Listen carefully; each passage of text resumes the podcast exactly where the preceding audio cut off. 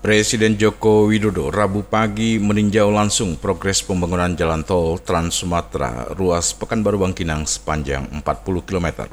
Dalam keterangan persnya, Presiden mengatakan jalan tol Pekanbaru Bangkinang merupakan sirip dari jalan tol Pekanbaru Dumai yang nantinya menuju ke arah Padang. Lebih lanjut menurutnya dengan terbukanya ruas-ruas jalan tol diharapkan mobilitas barang dan orang bisa dipercepat sehingga memiliki daya saing tinggi dengan negara lain. Bismillahirrahmanirrahim. Assalamualaikum warahmatullahi wabarakatuh. Pagi hari ini saya mengunjungi dan melihat progres perkembangan pembangunan jalan tol Trans Sumatera di ruas Dumai Pekanbaru dan ini berada di sirip Pekanbaru Bangkinang dan nanti ke arah Padang.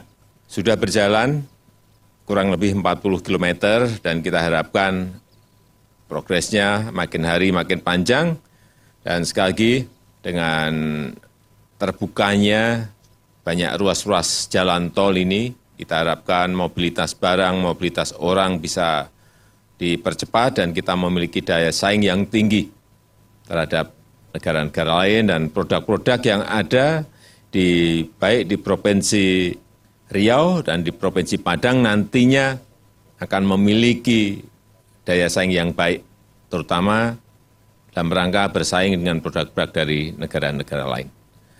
Saya rasa itu yang bisa saya sampaikan pada kesempatan yang baik ini. Terima kasih. Assalamualaikum warahmatullahi wabarakatuh. Untuk diketahui jalan tol Pekanbaru Bangkinang ditargetkan selesai pembangunannya pada akhir tahun 2021 ini. Prima Ermat, Tim Liputan Barabas melaporkan.